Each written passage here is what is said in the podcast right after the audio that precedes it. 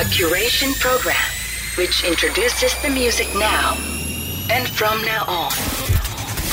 7-8 Music Crate. Music Crate. On Bay FM 7-8.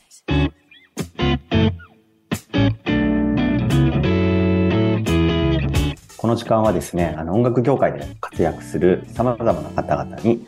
業界の裏話をお聞きしていきたいと思っております。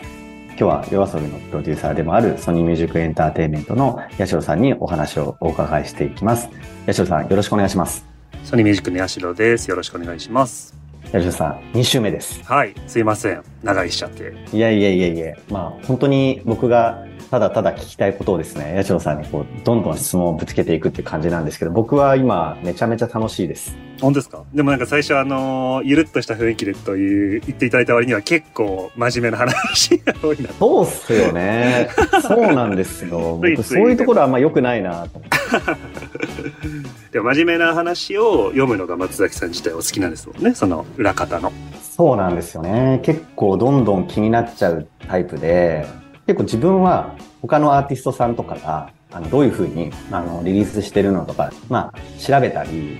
リサーチするのがすごい好きなんですけど、八代さんがいわゆる自分の担当以外とかで最近このアーティストのこれすごいな、このプロモーションの仕方は画期的だなとか思うこと最近ありましたか？そうですね、もう本当そういうことばっかりなんですけど、一つはニュージーンズですかね、やっぱりね。まあ、なんか何がって言われるとちょっと言葉にしづらいんですけど、なんかシンプルに怖いなって思いました。なんか怖いよね。なんかまあいろんなカルチャーがしっかりと落とし込まれて自分たちの表現になりながら、でもなんかそこに確かに感じるジャパニーズカルチャーのバックグラウンドみたいなのがあるじゃないですか。なんかそれが僕らの一つの強みだったのも、ああやって、まあ、K-POP という文脈の中に取り込まれて世界に発信されてこう席巻しているということを目の当たりにすると、あれ俺たちもう何かできることあるんだっけって気持ちに正直なっちゃうっていう衝撃でしたね。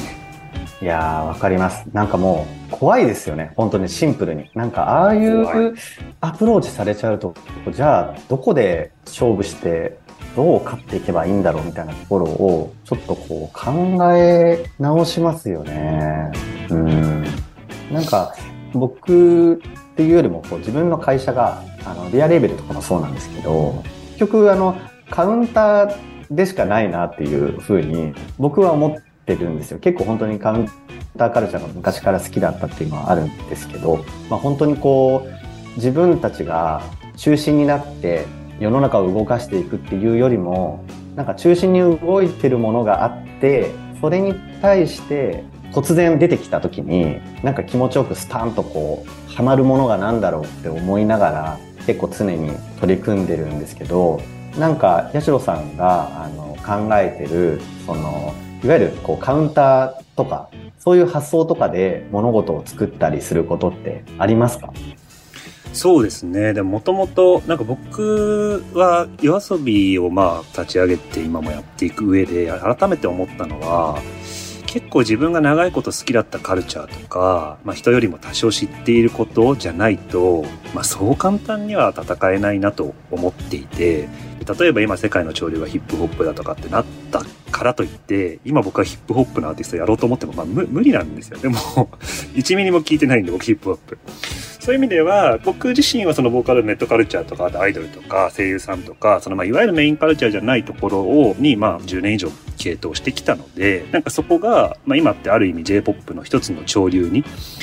なりつつあるということでいうと、幸いにもなんか自分がやってることが全般的にカウンターになり得ていて、まあYOASOBIも多分その一つの結果だと思うので、なんかそこでの経験みたいなことは生きてくるかなとは思っていて、だから今後自分が何か新しいことを手掛けるとすると結局もう自分が没入してきた残りいくつかのカルチャーしかないなと今は思ってたりもします。いやでも本当そうですよね。なんかその結構自分の得意なところで勝負するしか、もう本当に僕もなんか好きなことだけをやってて、やっぱり背伸びをしないって決めてるんですよね。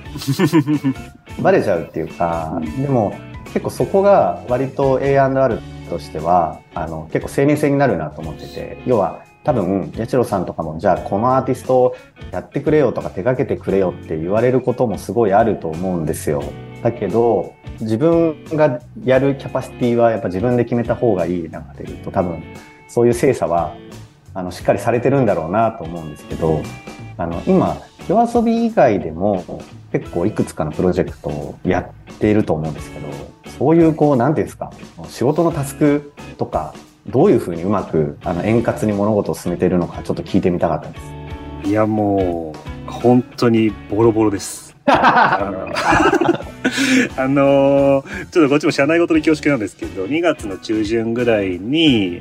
僕がYOASOBIをやっているルームがちょっとその組織変更があって、僕が基本的に担当しているアーティストクリエイターだけのルームになったんですよね。でそこにYOASOBIと綾瀬と生田リラと、あとYOASOBIのバンドでサポートで弾いてくれてる山本光っていうベーシスト兼アーティストと、あとまたちょっと別のボカロピーとシンガーの組み合わせでノーメロノーレモンというユニットと、さらにYOASOBIとかで、よく MV を書いてくれてるアイニーナという、クリエイターイラストレーターっていうような所属クリエイターアーティストが今いて、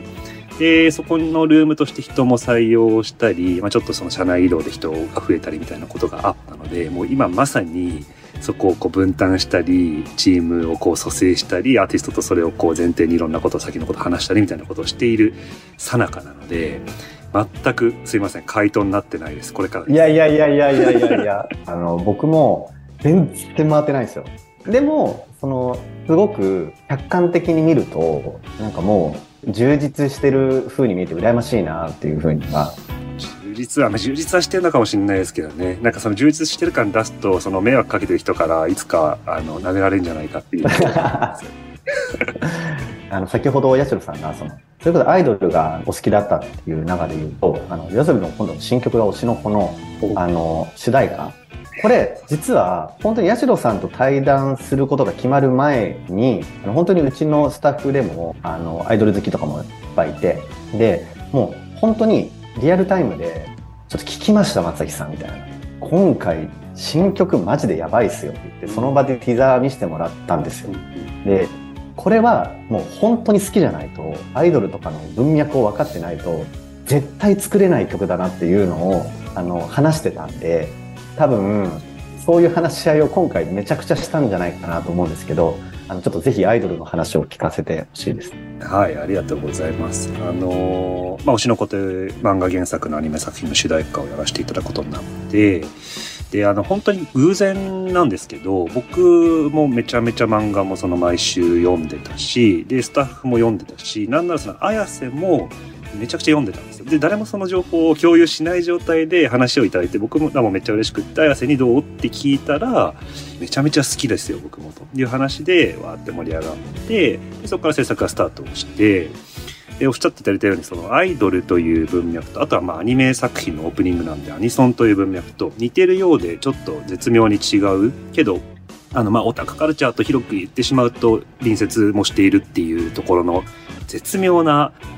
僕が勝手に絶妙だと思ってる住み分けみたいなものが、あの曲は全ての要素が必要なんですよね。アイドルのアニメだし、アニソンだし、そこが結果としてやばい曲になることの原因になったというか、セクションでかなり曲調が変わるし、分かりやすくこうおいっていうコールが入ってたりとかっていう分かりやすさもあったり、でそこにラップっていうちょっと新しい別の要素が入ったりとはいえ、このアイドルポップ的なノリの要素もあるみたいなのは、結構各々綾瀬も含めて僕もそうですし、他のスタッフもバックグラウンドが違うからこそ、この文脈で見たらこういう風な要素ってありだよね、なしだよね、この文脈だったらありだよねみたいなことを掛け合わせた結果があれになったような感じはしますね。なるほど。本当に今話聞いてじゃないですけど、今回の推しの子のバランスが絶妙だなと思ったんですよね。さっき八代さんが絶妙と言った通り、イケてるだけじゃなくて、やっぱ往年のオタクカルチャーもちゃんとツボをついてくる感じとかは、多分本当に小手先だけだとバレちゃうから、それの真ん中をズボッと曲で出したんだろうなと思って、この曲は絶対大ヒットすると思いました、僕は。現時点でこれが放送されるタイミングでどうなってるか、ちょっと僕もと開けてみないと分かんないんですけどいやでも楽しみですね。いやなんか結構割とタイアップの情報解禁の時って後からそれが接続されて盛り上がることってなんか僕の感覚ですけどあんまりないなと思ってるんですよ。割ともうパッと最初に解禁した時にもうある程度こう結果が出るっていうか、ノンタイは違うと思うんですよね。ノンタイアップとかは、後からいろんなこう接続があって広がって化学反応が起こってっていうのがあると思うんですけど、タイアップって結構本当に最初の情報解禁した時に割とこう全てバンとこう結果が出ちゃうから、今回もそうですけどシノコとかもそうですけど、そこでもうなんかうわーって感じなんですようわこれ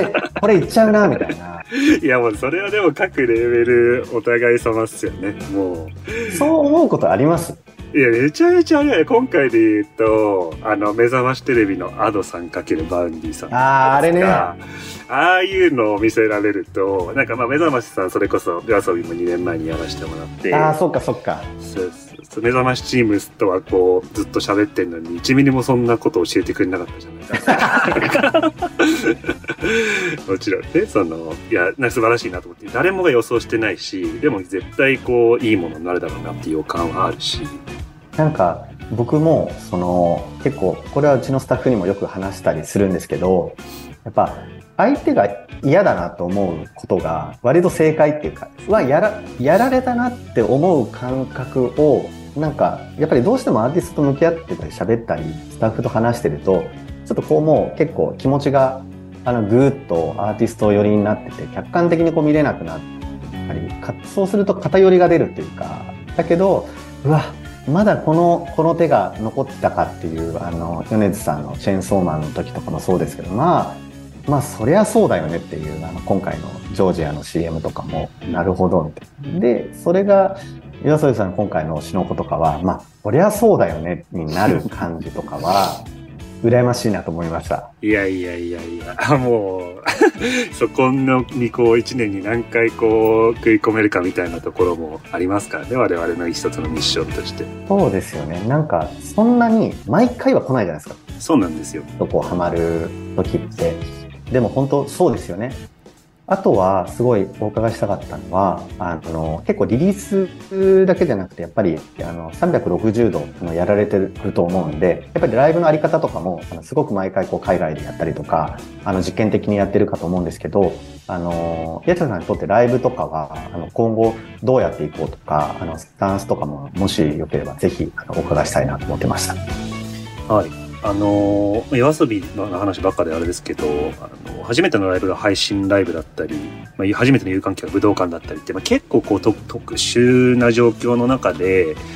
ライブをやり続けてきていて、でもちろん演出で遊べるところとか面白く見せられるところは常にチャレンジはしてますけど、その一方でこう、本人たちそれは歌唱もそうですし演奏も含めてよりこうスキルアップをしてグルーブを出していくことがやっぱ人の心を最終的には動かすとは思っているので、もちろんその大きなところでしっかりやって新しいものを一緒にお客さんと見に行ってっていうことの一方で一人一人の自力をちゃんとつけるっていうような考え方はやっぱり大事にしていきたいなと思っていて、そういう意味でアリーナツアーはもちろん規模感大きくやりますけれども、フェスとかしっかり出ていってアウェイの場でも戦えるようにするとか、じゃあ海外行ったらでは誰がどういうふうに応援してくれるのかをこう肌で感じるとか、それも曲のリリースと一緒でこのライブにはどういう意味があって誰のどういう目的のために何を取りに行こうねって話は結構チーム含めてするようにはしてますね。でも一番YOASOBIはまだまだ伸びしろを持ってる部分だとは思ってるので、